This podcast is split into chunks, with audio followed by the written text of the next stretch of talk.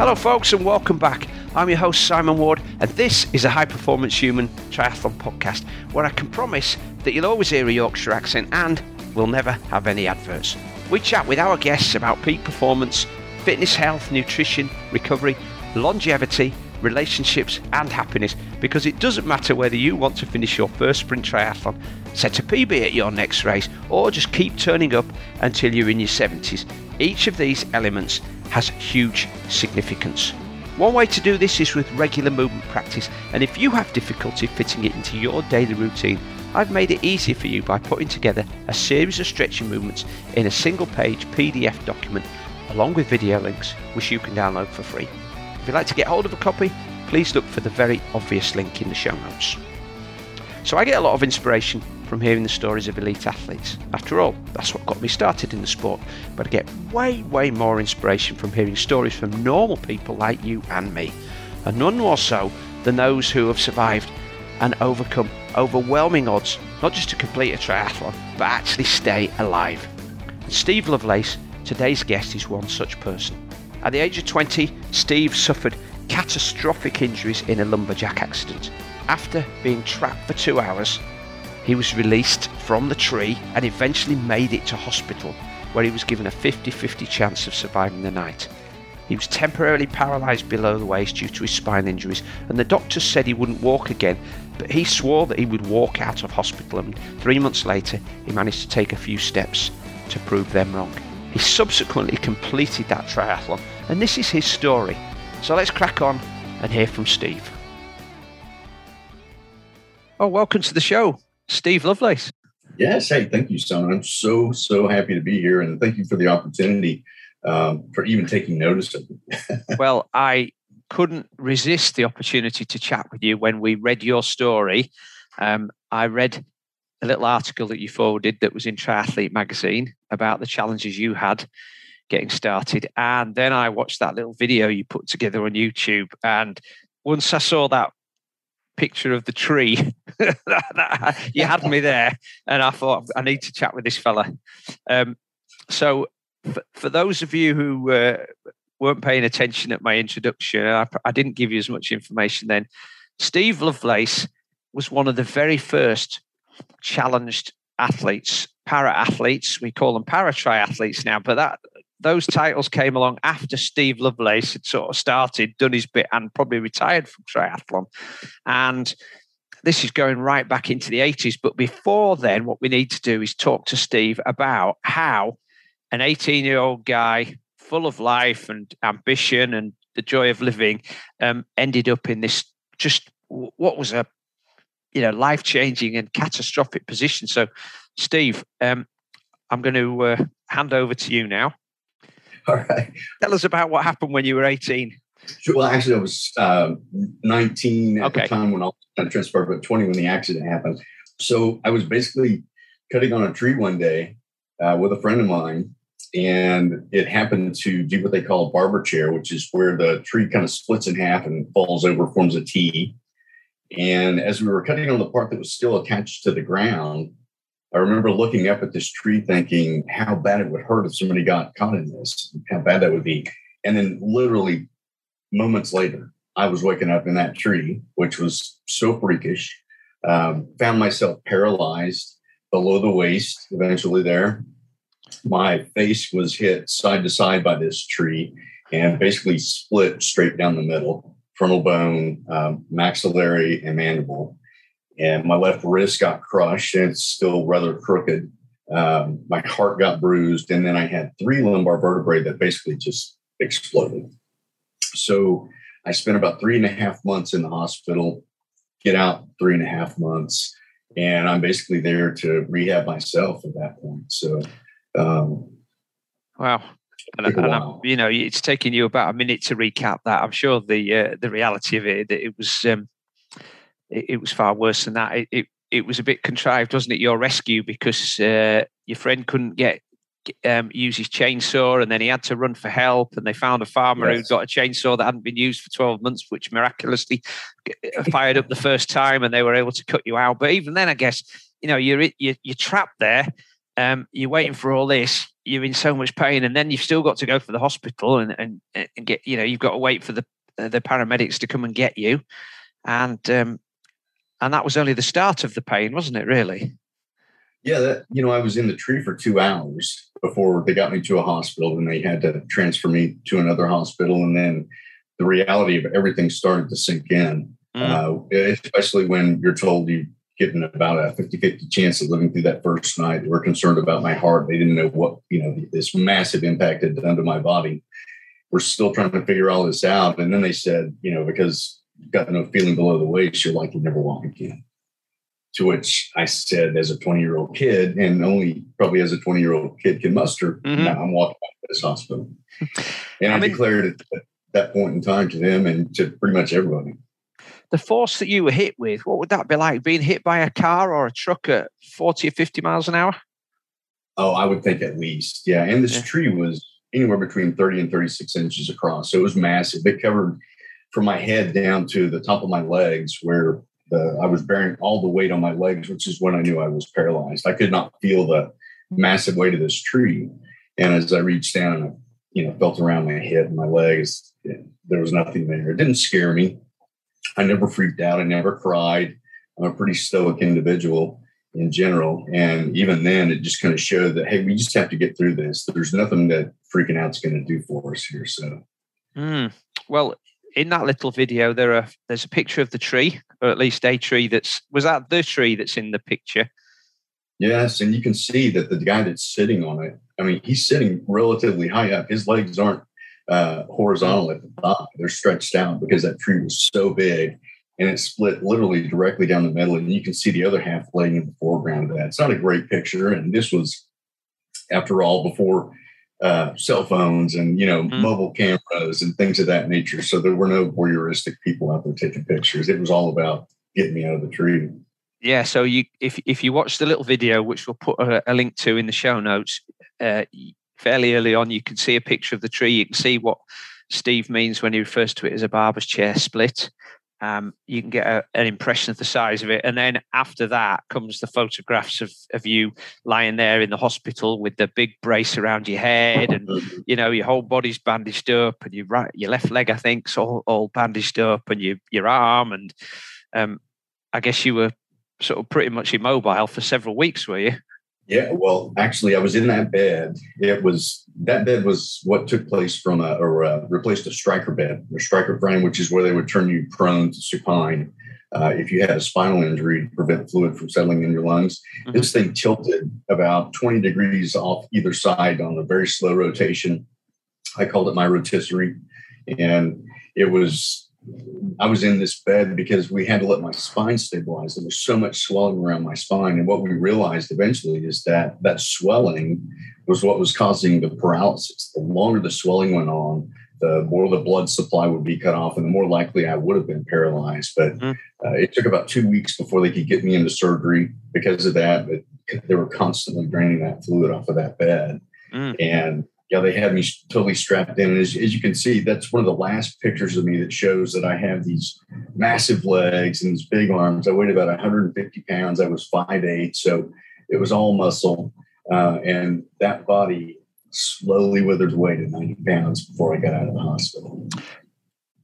So how long were you in the hospital and before you did eventually manage to take those few steps you'd sort of promised the surgeons you'd take? Yeah, it was three and a half months. I was in the hospital. I was on my back, rolling side to side with a pillow underneath me for about eight weeks before they started doing physical therapy. And the physical therapy started very gently, although extremely painful. Uh, the therapist would grab my leg from the foot and cradle it and then lift it about five degrees off the bed. And mm. even five degrees after being immobile and wasting weight to what I had done, because I had my mouth wired shut. So I wasn't able to eat any solid food for about six to eight weeks. Mm-hmm. Um, but even at five degrees was just so painful. But I, I found a workaround. I used to time my pain shots right ahead of my therapy session mm-hmm. so that I could push myself through more therapy. And, you know, I told the guy, I'm like, hey, you're not going to hurt me now. I just got a IM shot of morphine, which hmm. that'll pretty much set anybody on uh, a, a level edge of being able to do whatever they need to. So Okay, so so three and a half months, um, you were able to go home then. So by then you'd got you'd got some strength back in your legs, so you didn't have you weren't paralyzed anymore. But I guess you, you know if you've crushed three vertebrae, that's still going to result in, um, or at least it you know logically it would seem to me it's going to still res- result in a few messages and nerve signals not getting to your legs. So um, those those steps that you took must have been exhausting. Oh yeah, I, and it was four, and there's a picture of me in the. I, I was horrible about not wanting pictures back then, uh, but I'm so thankful that there are a few that actually exist because they're all very poignant. The mm. one with me standing with the crutches, you can see the wheelchair in the background, the car in the in the foreground, and I took my four steps. My mom stepped back, took those pictures. I'm sure she had tears welling in her eyes. And that's really when the, the journey began for me. Um, I did end up going to a rehabilitation center for about three and a half more months. So, more than half a year out of my life spent in institutions, which mm. was pretty significant, and, and tons of pills and, you know, all kinds of therapy. But ultimately, when I get out of the, uh, the rehabilitation center, I can still barely shuffle across the floor. I'm in extreme pain. I've got uh, foot drop and weakness in my left leg. Paralysis. Basically, that paralysis was was uh, permanent, and I'm wearing this white hard um, AFO to ambulate with my crutches, and I was in so much pain because my back was still healing, and, and it actually mm. took probably two years before I felt like I had a solid structure again uh, but I still wasn't, you know, up to speed physically the way I was before the accident. For the benefit of um, UK listeners, we have a national health service here, um, which means that if somebody had been injured in the manner that you were, they would have been taken by the um, ambulance service to the local um, hospital and then transferred to the nearest specialist hospital that would look after you. But there would have been no expense spared, and you'd have got the best treatment, and it would have been a priority back then. It probably would still be today, but you wouldn't you wouldn't come out of the hospital perhaps facing a huge insurance bill. But Medic- Medicare is not like that in the United States, is it? So, who picks up? Um, if you don't mind me asking, who picks up the tab for something like this? Because the, the, the amount of surgery and the medical care that you had over those those months would have I guess is that provided by the state or not? Well, in my particular case, I was a 20 year old college student that was not insured. Mm. So, you know, I was in a hospital for all that time, the rehab center for all that time, and, and, and the, the bills were just ticking up. There's no telling what the final total would have been, but it would have been astronomical. I mean, just, I can't even fathom. But there was a statute in our state policies called uh, I think it was Title 19 or something along that line that basically covered what would be considered destitute, which you know, I mean, I was I had nothing literally, and so that covered the bill. Uh, thank wow. God, because that would have changed my life forever having to you know work to pay that off. But in my defense, as being a recipient of that, I ended up going into the medical field to give back to the same community that had done so much for me, you know, while I was in the hospital and in the rehabilitation center. I became an X-ray technologist and I worked at Children's Hospital. I worked at adult hospital, and then I went into sales. And I always sold from the patient perspective versus the financial gain perspective of everybody else in the end. It was I wouldn't represent equipment that I didn't feel would be to the benefit of, of any patient. So, mm-hmm. and that was all kind of my altruistic get back. So, uh, at what point did your triathlon journey start then? Because that's the bit we're really interested in. Is, is is you as one of the world's first para triathletes? So it was 1985, and so was, sorry. So how long? How long is that after your accident? Um, it was about three years after I had got out of the hospital. So right. um, maybe three and a half years, I guess, total. Okay.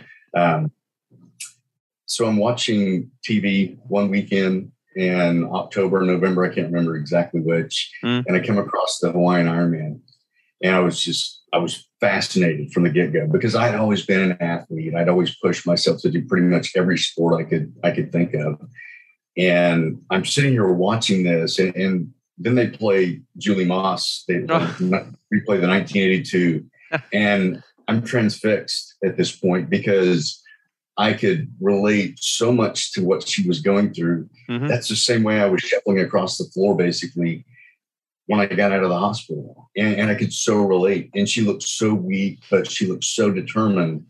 And that was me. And I just decided whimsically, I'm going to do a triathlon. And I had a 15 minute primer to triathlon at that moment before I committed to it. So it, it wasn't a lot. And it, it, may not have even been that long before I just had a, a wheel spinning in my head. Mm-hmm. And it mm-hmm. was for no reason other than I wanted to push and test myself. I wasn't out there to get attention. I wasn't out there to, you know, boast myself up for anything along that line. So right after this had aired, the very next day I go out and I buy an old Raleigh 10 speed it was a 56 centimeter, and I ride a 52. So hmm. as I stood over the top tube, that thing was like right up in the middle, and the seat was all the way down, so you could barely even see a seat post. Um, I, am certain the cranks were like 175. You know, what much bigger than the ones that I typically ride. Um, but I managed to to just get going on this thing, and the bike was the first thing that I started doing. The, that very next day, um, and then I went out and eventually I bought the old plastic toe clips. Mm-hmm. And, uh, you know, that was a challenge for me because uh, I was still kind of working on my balance. I was running and, and I still had trip issues with my left foot. And trust me, with foot drop, it's hard mm. when you can't lift your foot up to get that, to get your foot in the, in the toe clip. But I managed. And uh, eventually I started uh, taking a lifeguard training so that I could have access to a pool uh, because I couldn't afford a membership. So my brother-in-law stuck me into the University of Tulsa's pool so that I could train there initially and get my swimming chops underneath me. And I had actually been running for a bit before that. I'd done uh, maybe a couple of 10Ks and until I discovered triathlon, then I was all in. But, you know, there was no internet. There was no, uh, I think there was a couple of triathlon magazines, and I did subscribe to triathlon and got most of my information from there. But, you know, I was having to adapt to this new sport and my body and, and the way it was reacting to everything. It was, I ended up having to adapt to my equipment more than I adapted my equipment to me. Uh, is kind of the way that it worked out for me. So, uh, going back to the inspirational video of Julie Moss, I think uh, that was the one that inspired me to sort of focus on trying to get to Kona as well. And uh, actually, when I raced there in 2017, I met Julie Moss and told her that story, and she said, "Oh, that's so sweet of you. I wish I had a, I wish I had a dollar for everybody who told me that they'd started out in oh. triathlon from watching that." And I guess yeah. when you your image of Julie crawling along the floor and thinking that's me, and but but all of those people stood there, you know, going, "Come on, you can do it." Probably all of the the um, the nurses and doctors and family members who were trying to will you along to sort of you know to, to survive and get, get through your rehab. Um, so there's a huge metaphor in that sort of image, isn't there, of Julie crawling along um, the Ali'i Drive? Um, yeah, and it's it's one that I hold still. I mean, it's so dear to me, and I've I've sent her some tweets, and I've never heard back from her, but you know, it, like you said, she's probably heard that a zillion times and each story has its own impact. And I don't mm. think mine's you know, any more special than anybody else's would be, to be honest. I'm just, so. I'm just thinking, imagine if Julie wrote a book where she showcased different inspirational stories of people who've been motivated to do triathlon by her inspirational story. That that would actually be quite some book, wouldn't it? That's a great idea. Yeah, maybe, Man, maybe I'm gonna let's let's propose that to Julie and uh, and, and ask exactly. for a cut. I want to be your first chapter. yeah, well, you should be. You should oh. be. Um, now, I'm guessing that uh, aside from the everyday triathletes and, and the people like Scott Tinley and uh, and Dave Scott and Julie and all of those who were sort of in their heyday at that point, um, there wouldn't really have been any challenged athletes. I'm thinking about Ricky and Dicky, but I think they started a little later than that, didn't they? Ricky and Dicky Hoyt. I'm actually not familiar with them, and I've been doing research on. Oh no, no, um, I know you're talking about. Ricky had cerebral palsy, and his dad used yes, to push him. Yes. But they, they, you know, I remember seeing uh, one of the. It was one of the NBC sort of showcase things, wasn't it? Of, of Kona, they did yeah. them every year at Christmas of the race, but they had all of the inspirational stories in there of, of people who'd been selected to do the event. And Ricky and Dicky always featured. Um, but I can't I can't remember when they did their first or had their first attempt in Kona. But anyway, so there, there you were. You you had no um, physically challenged triathletes to inspire you at the time. No, no. I mean, I I honestly I didn't see myself as disabled back then. I just saw myself as having had an accident and mm-hmm. some things that I had to deal with. Yeah. Because you know I, I was never really introduced to disability with one exception, or maybe two actually.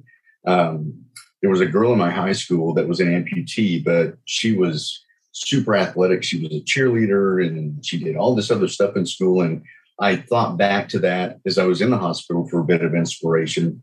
Mm. And then after I got out, there was a movie about a gentleman named Terry Fox who oh, was yeah. American. Yes, yeah, yeah, Terry Fox and he was another inspiration as well. But again, these these people were amputees, and I had all my limbs. So, uh, being that young, I couldn't put two and two together to say we're sort of group, but we're not. You know, because this was before Americans with Disability Act, and it was before uh, you know, para athletics really made the mainstream. Yeah. So, it, this was just me and my own devices going out there saying, "Hey, I want to be equal to everybody." mm But I'm not out here to to put my flag in the ground and say, "Look at me." I just want to do my own thing because that was just, you know, mm I've just got the heart of a competitor. I did a little bit of research to try and find out when the Paralympics became so popular. I think actually 2012, when they had the Paralympics in London at the same time as the London 2012 Olympics, you know, just a couple of weeks later, um, there was a huge groundswell of support and and um, you know empathy for, for that. Mm-hmm. But the Paralympics had been um, run in tandem with the Olympics from Sydney in 2000. And I think then back into nine, there were Paralympic events going right back to the 1970s. But um, I guess it wouldn't, it would have been uh, a real niche sort of thing. You wouldn't definitely wouldn't have seen it on the TV. Any um, para swimming, for instance, um, any maybe any wheelchair racing. I, I, remember, if, you know, a few years ago before the Olympics took off, you'd have the wheelchair um, category at the London Marathon, and there would be a little bit to feature on those. Um, and I guess Tanni Dame Tanni Grey was part of part of that, but even that wouldn't go back to 1986. I don't think so. You really were um, a trendsetter and a trailblazer.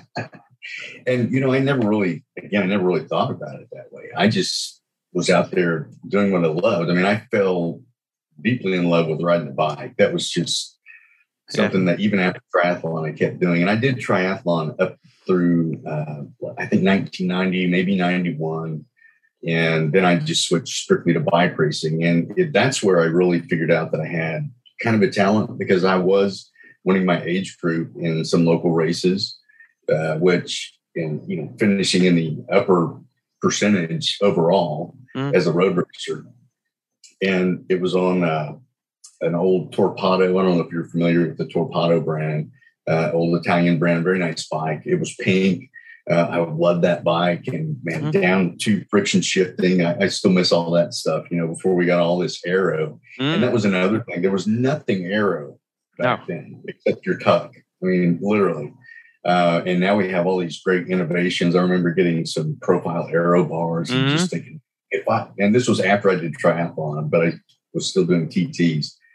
I thought how fast I would have been in triathlon if mm. you know, shaving so much time. I'm thinking about the severity of your injuries. Was there any words of caution or warning from the doctors? You know, like there's some things you shouldn't do, Steve. You know, don't don't be going out running because that's not going to be good for your leg or your back with all the impact. Um, don't be doing heavy lifting in the gym because of you know because of your spine, all that sort of stuff. I did, I did everything completely opposite of what they told me to do. Wow. When they brought, um, I'm in the hospital and they cleared me for physical therapy. They brought in a trapeze over the bed so that I could kind of hoist myself up. And before you knew it, I was doing chin ups with that thing. Of course you were, doing, yeah. You of know, course you, of course yeah. you were. you, you, already had the Every, pedigree for a triathlete then. Oh yeah, and you know that really, I kind of took to that because the only part that wasn't really hurting on me or, or fractured was my upper body. Apart from the wrist, so, of course. Well, yeah, and and that was I, I bore most of the weight with my right hand versus my left, but I pushed through it, and you know, again, it's still it's relatively crooked to this day and still gives me a few problems, but I have such a high pain tolerance, and I think that's another reason that I gravitated towards triathlon is that mm-hmm. you know it's a it's a suffer fest from begin, beginning to end. If it's not, you're not giving it your all. Um, but you know, I can push push through all that and compartmentalize my pain. So you, uh, I guess, then, given your high pain tolerance and this sort of like willingness to do what the doctors didn't think you'd be able to do, you it, it seems like you threw caution to the wind, really, and it's like, well, I've I've almost been killed by this flipping tree. What's the worst that could happen? I'll just oh, see what happens. Yeah. I remember the first time that I went swimming and I was so afraid to dive because my back was still super stiff. And I knew that it was going to bend going in, but I thought, you know what? It's either now or never. And I probably did it 25 times that day just to work things out. Yeah. Um, you know, push, push, push. And it was always that. I always felt like if I slacked off, I'd go back to what I was, that guy that could barely mm-hmm. shuffle across the floor. And that's mm-hmm. just mm-hmm. not who I was. And it's certainly not who I wanted to be. So, mm. and uh, as a, as a coach, you know, and I've been coaching for 30 years, it, barely a day goes by when I don't hear from an athlete who's got injuries, who's got a problem that's limiting their running or the swimming or the biking or all three or causing them pain in their life. And, you know, everybody's pain is painful to them, isn't it? It doesn't matter whether you've got a blister on your big toe or whether you're recovering from a broken leg or whether you've, um, you know, you've had a bad smash on your bike or you've been trapped in a tree for two hours.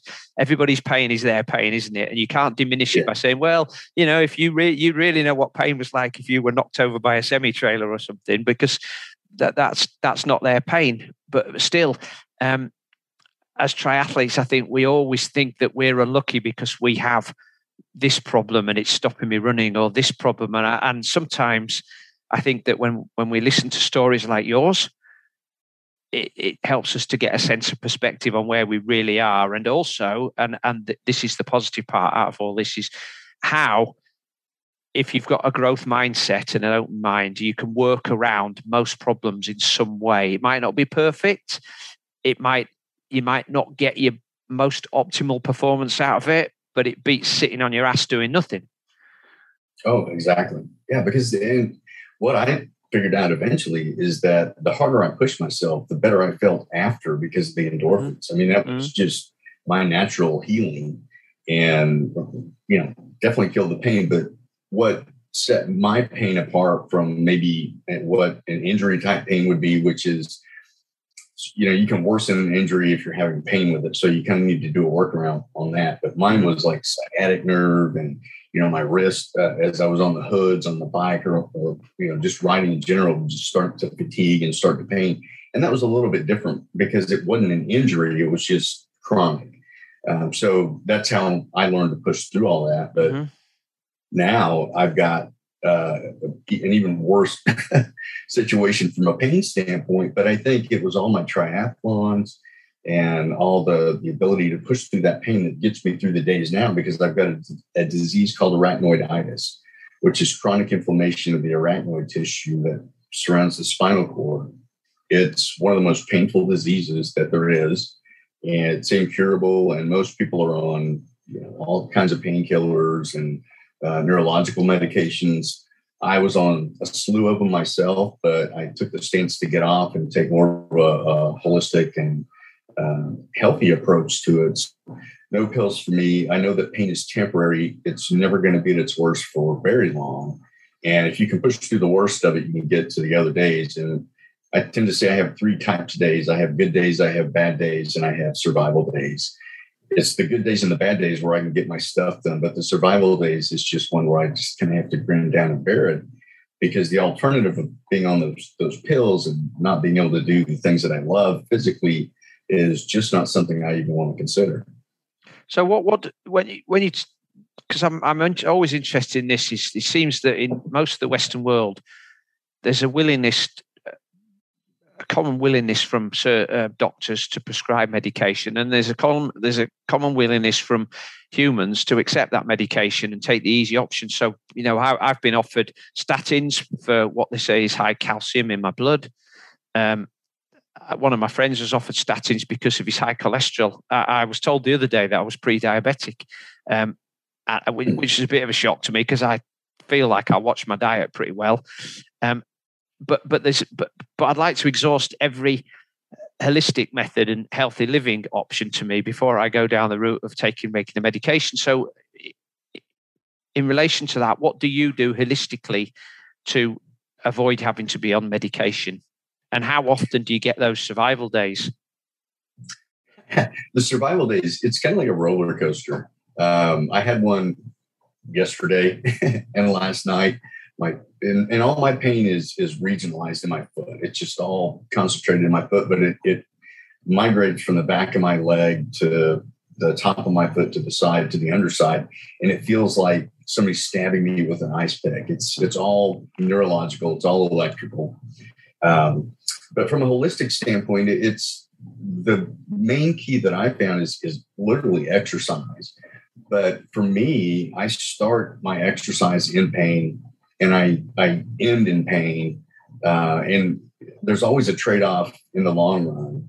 Uh, a couple hours after I finish and the endorphins are, are all used up, that's when my pain starts to increase, or mm. or you know sometimes it'll stay the same. It's really never identical from one ride to the next, or one swim to the next, or anything along that line. It makes me think that if if the endorphins are helping you to manage the pain a little bit, or sort of putting it to one side, um, where the short bursts of exercise would be better than long intervals of exercise because you get a you get a regular burst of endorphins then, don't you? Yeah, that that's actually a great idea. And uh, but I've always been, and I don't when I my endurance now is a lot less. I've had two heart attacks. I got nine stents, and you know, wow. I, I, I, but I still push myself. I mean, I give me an obstacle, put it in my path, and I will crush it. Um, it's, and, and I'm not saying that boastfully so as much as I love the challenge, but I wish I didn't have so many of them. Mm. It, but it, it, I'll take what is put in my path. I'll go over it, around it, under it, or through it. That's just typically the way that I've been raised. Do, do you know where that you said you'd had some issues with your heart? Do you know whether that's as a result of the traumas that you suffered, the surgery and the medication, or is that something that that would have happened to you anyway if you hadn't had all of those challenges? Yeah, that's genetics. And okay. the, I was talking to my cardiologist about this. I said, you know, I have been an endurance athlete all my life, with the, that exception of when I had to reinvent myself.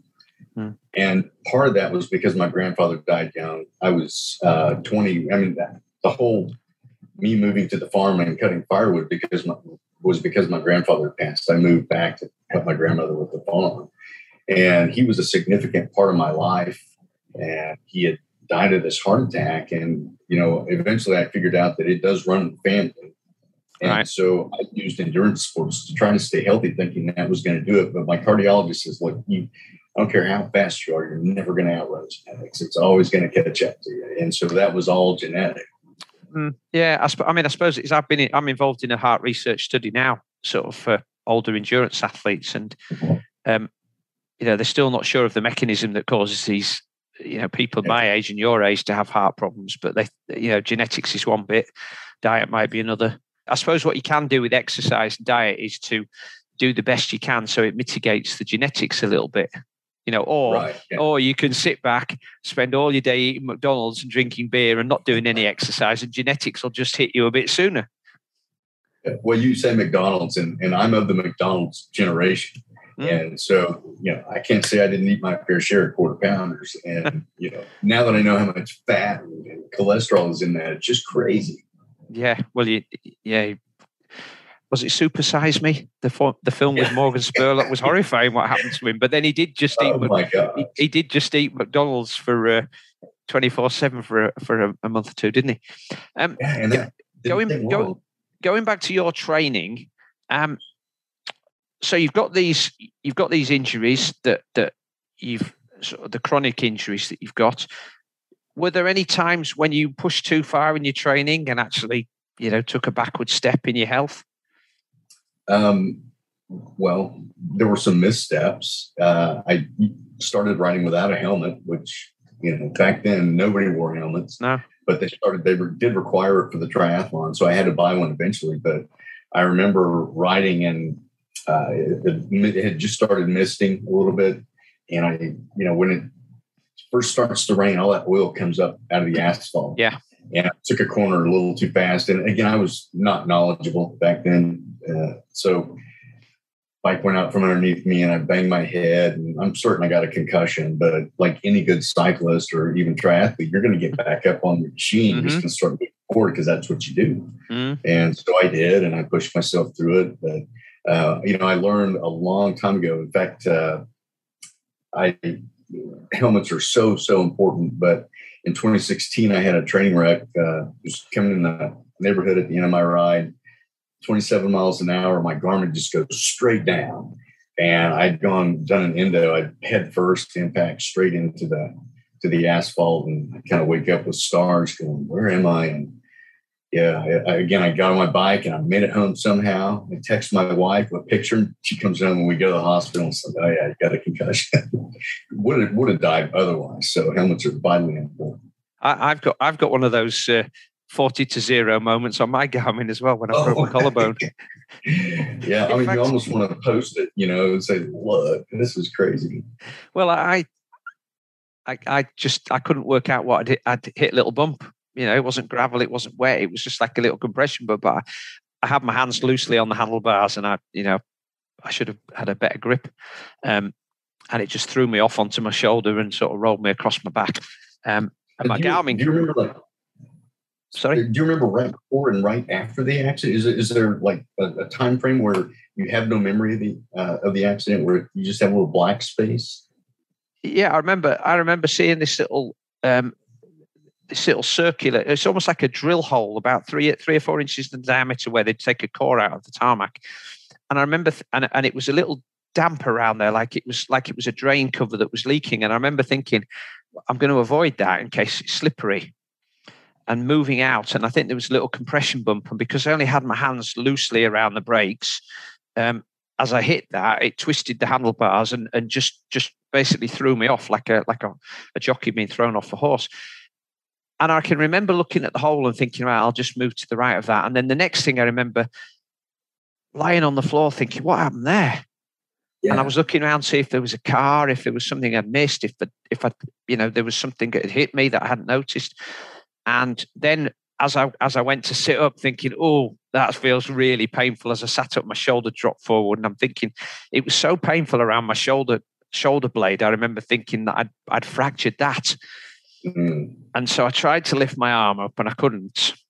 And so uh, I'm looking around. I'm on. A, I'm on. A, I'm in the middle of the road, but unfortunately, it was a side road, so there was no traffic coming in. It was only a couple of days after Christmas, so it was very, very quiet. Um, so my bike, the, the front wheel was buckled like a banana. Um, I managed to find my Garmin. That was the first thing I went like, stop the Garmin.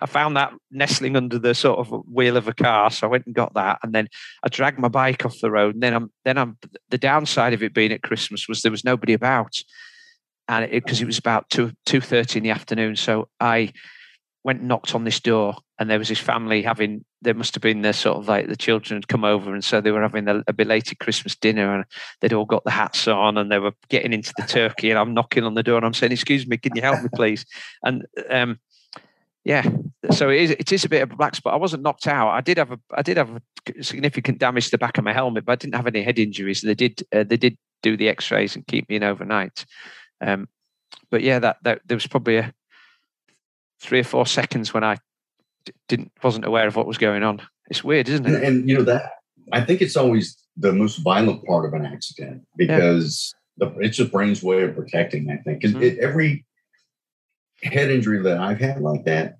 has always been it's like somebody just kind of clipped out this point and this point in the memory, and you can't remember the most the worst part of it. Mm-hmm. It's just always the recovery of uh, what just happened. Yeah. Mm. Crazy. So, um, you decided to do this triathlon. Tell tell us about the triathlon then, because it was that was a, yeah, that so was an ordeal in itself, wasn't it? Yeah, this was the important part of this whole story. Um, I make it to the day of the race. I'm not able to swim a full mile yet. I'm not run uh, ridden 25 miles yet, but I have done a couple of 10Ks. But I, I've never put all three of these sports together in any one single day. So I make it through the swim, have a couple of cramps along the way. The, it had rained the night before. The water was freezing. It was so cold. It would have been uh, wetsuit legal, but there were no wetsuits back then. So make it through the swim, come out, and as I look over my shoulder, I still see uh, splashes in the water. So I'm not last, which again, that was a, a, moment of pride for myself, and it allowed me to push on, mm. make it through the bike. Um, and I had pretty good headwind uh, but I pushed through it. And so now I put two of these sports together and I've got one more to do to become a triathlete. So I start off on the run and it was the biggest eye opener for me getting off that bike after doing circles and now trying to stride.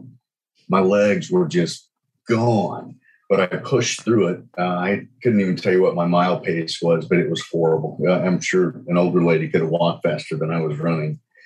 But I, at some point towards the very end, I pull off into the woods for a bio break. And as I come back out, I see the sweep vehicle. So now I know that I'm dead last. And it was, they followed me all the way back in. But as I round the corner towards the finish line, they're now doing the awards ceremony. And it took a while back then because it was not digital. I mean, it was all by hand, mm-hmm. by timer. So they're doing the award ceremony. The guy that's got the bullhorn says, "Hey, here comes our last athlete. Let's give him a round of applause." And I mean, it, they just erupted for me, and it felt so great.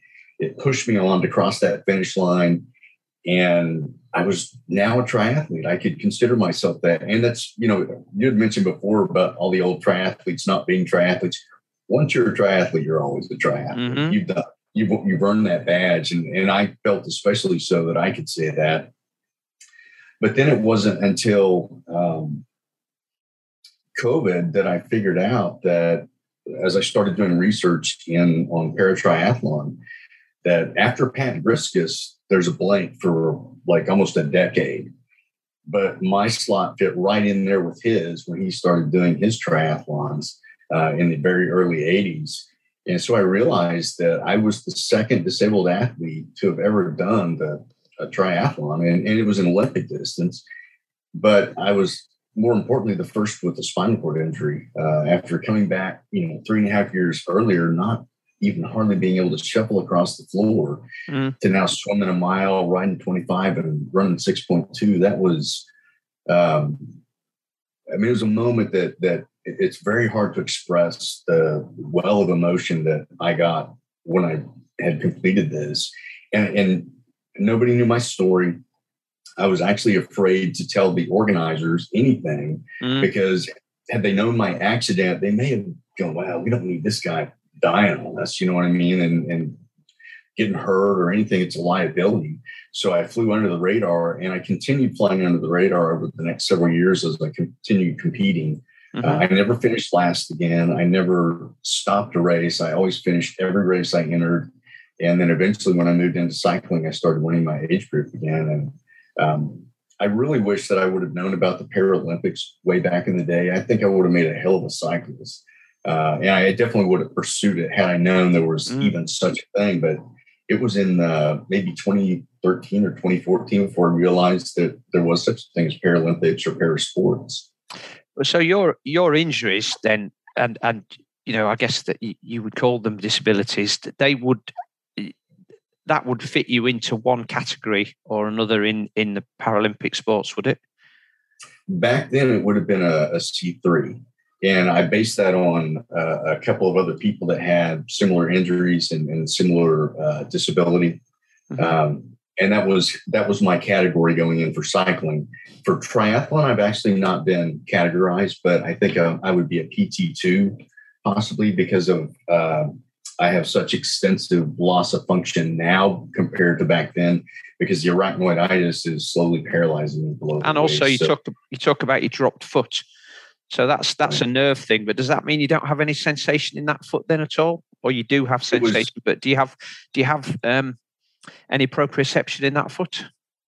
It well, it's all region. Um, like on the out on the outside of the foot, I have very little feeling uh, on the anterior tibialis, I've got no feeling or function. So it's a huge trip hazard. And then I have a little bit of weakness, or had a little bit of weakness in my uh, calf and my soleus. Um, so it was, you know, had basically 30% of a leg, I guess, if you want to look at it that way, uh, or, or uh, of that part of the leg, the lower leg. But um, you talked about the bike you got. I mean, saying that it was, uh, you know, two sizes too big. Did you? Most people think of para triathletes having to have adapted equipment, but other than a bike that was oversized, you it appears yeah. didn't have any adaptations to your equipment at all. You just got what you could. You you used what you could get.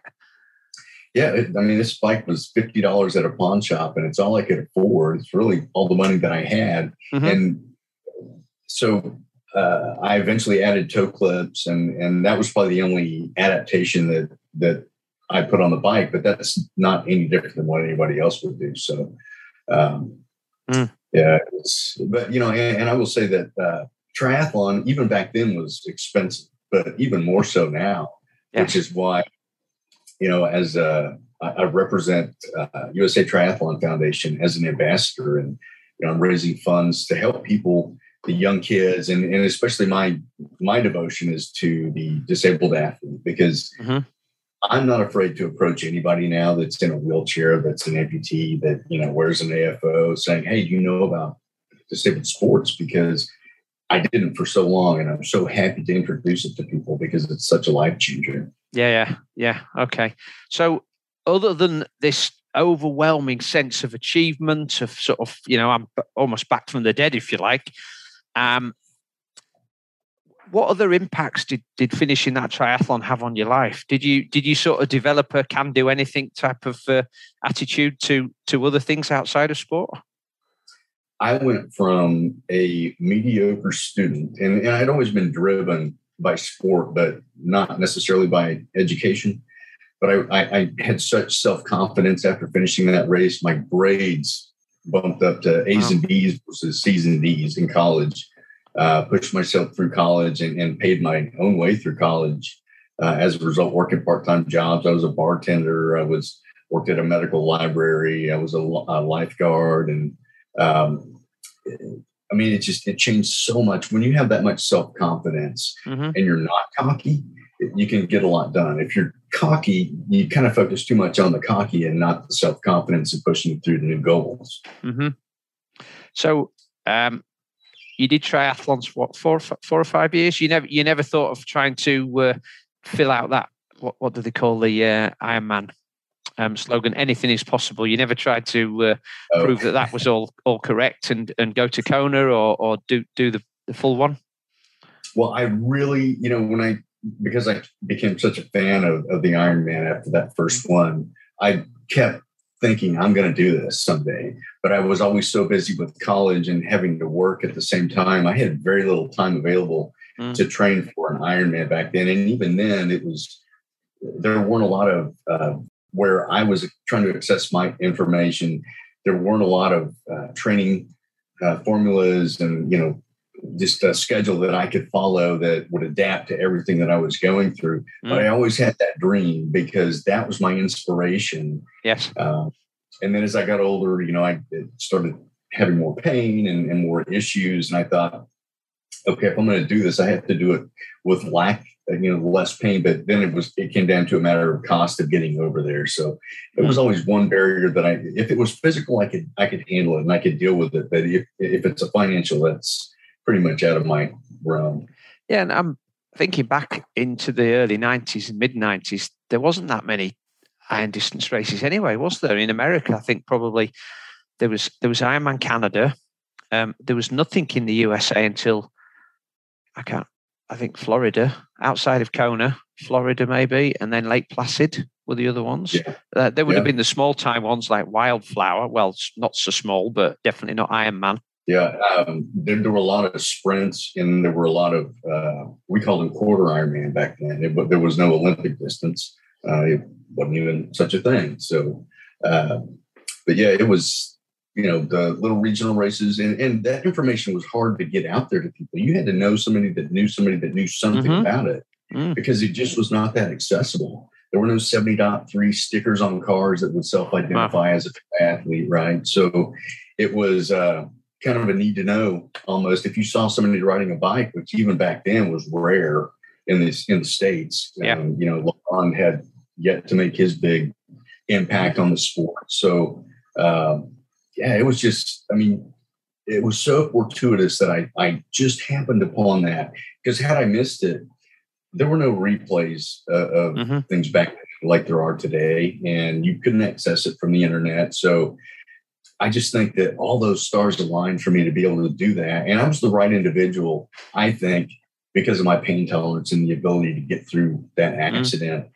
Uh, with a never say die attitude. Have you, I mean, you talk about the pain you get in your foot. Do you have any other long term impacts um, and health sort of complications as a result of your oh, accident?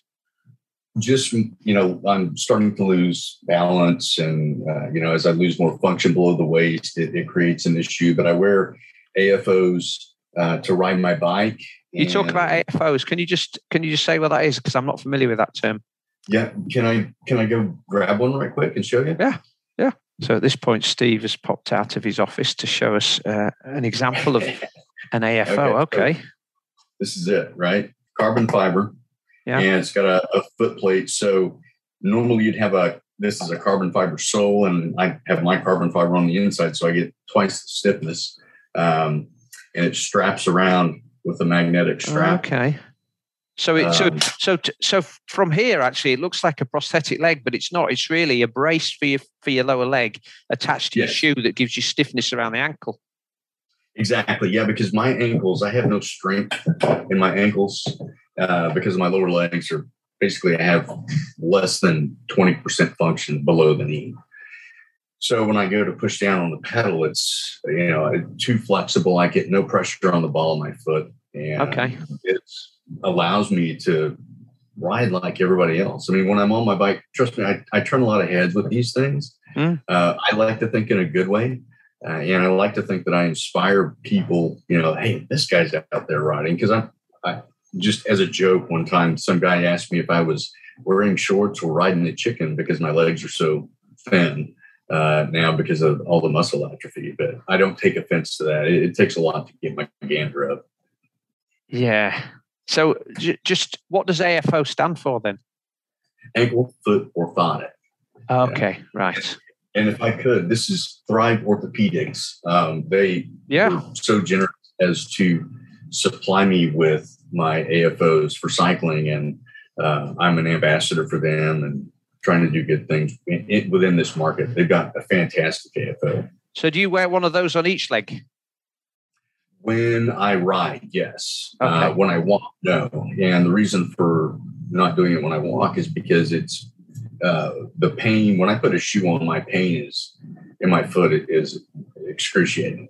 Mm. Uh, it's that pressure. It's so hypersensitive, mm-hmm. and when I put a brace on, it makes it even that much more difficult. So I tend to hobble um, around okay. Eventually, I'll probably have to put it on and just endure the pain, which you know I put off as long as I can. But I know I'll be able to do it. And so, uh, I mean, you talked about being an ambassador. You talked about um, sort of trying to be an advocate and um, for people you know other para athletes that you meet. Do you, do you do any public speaking or anything to share this story? Well, you know, I'm obviously doing some podcasts here, and uh, I am moving into motivational speaking. I just recently put together a flyer that I'm going to start handing out to some local organizations here in Edmond, mm-hmm. hoping to kind of get my chops wet and share my story because I it's at this point I think it's less about me as much as it's uh, it's more about the impact that the story has, not mm-hmm. necessarily what I can do, but by retelling it, you know, I want to share it with the world and, and show people that they can push through so much. Mm-hmm. Um, I was, I'm not a special guy. Trust me. I'm just like everybody else. I just have different goals, I guess. Well, Steve, if you don't mind me saying, like most special guys, you're very humble about that. Um, oh, but but it, it takes a lot to have gone through what you've done and uh, still keep smiling. Um, and I hope that people take you up on on um, it, engaging you to uh, to do some speaking for them because it is an inspirational story, and from a, from a time when we didn't have many inspirational stories. So we, we need to share that with people like Bob Babbitt, who uh, he, yeah. and his Challenged Athlete Foundation, um, because yeah. he he champions those sort of uh, inspirational stories. And uh, yeah, he is uh, he's an amazing guy, and, and just watching what he's done with that organization over the years, mm-hmm. it's it's a great, and that's really he did what I wanted to to do all those years ago, but just didn't know how. And I again, I didn't want to be the face of whatever it was I was trying to do to inspire.